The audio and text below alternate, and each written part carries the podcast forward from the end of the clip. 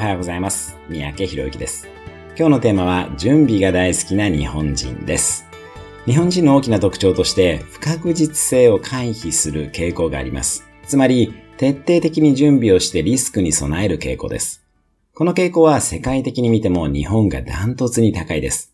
強みとしてはミスを出さないですし、成功な商品を作ることができます。工場などでも徹底的に検品をしますよね。ただ、弱点はスピードが遅いことと変化に対応するのが遅れることです。現在は企業の寿命も15年になってきましたし、商品のライフサイクルも短くなっています。よって必ずしもこの強みが良いわけではなくなってきています。海外の人と働くときはもちろん、個人として行動していくときにも、自分のことを客観的に見て、適切なスピード感で物事に挑戦していくようにしてみましょう。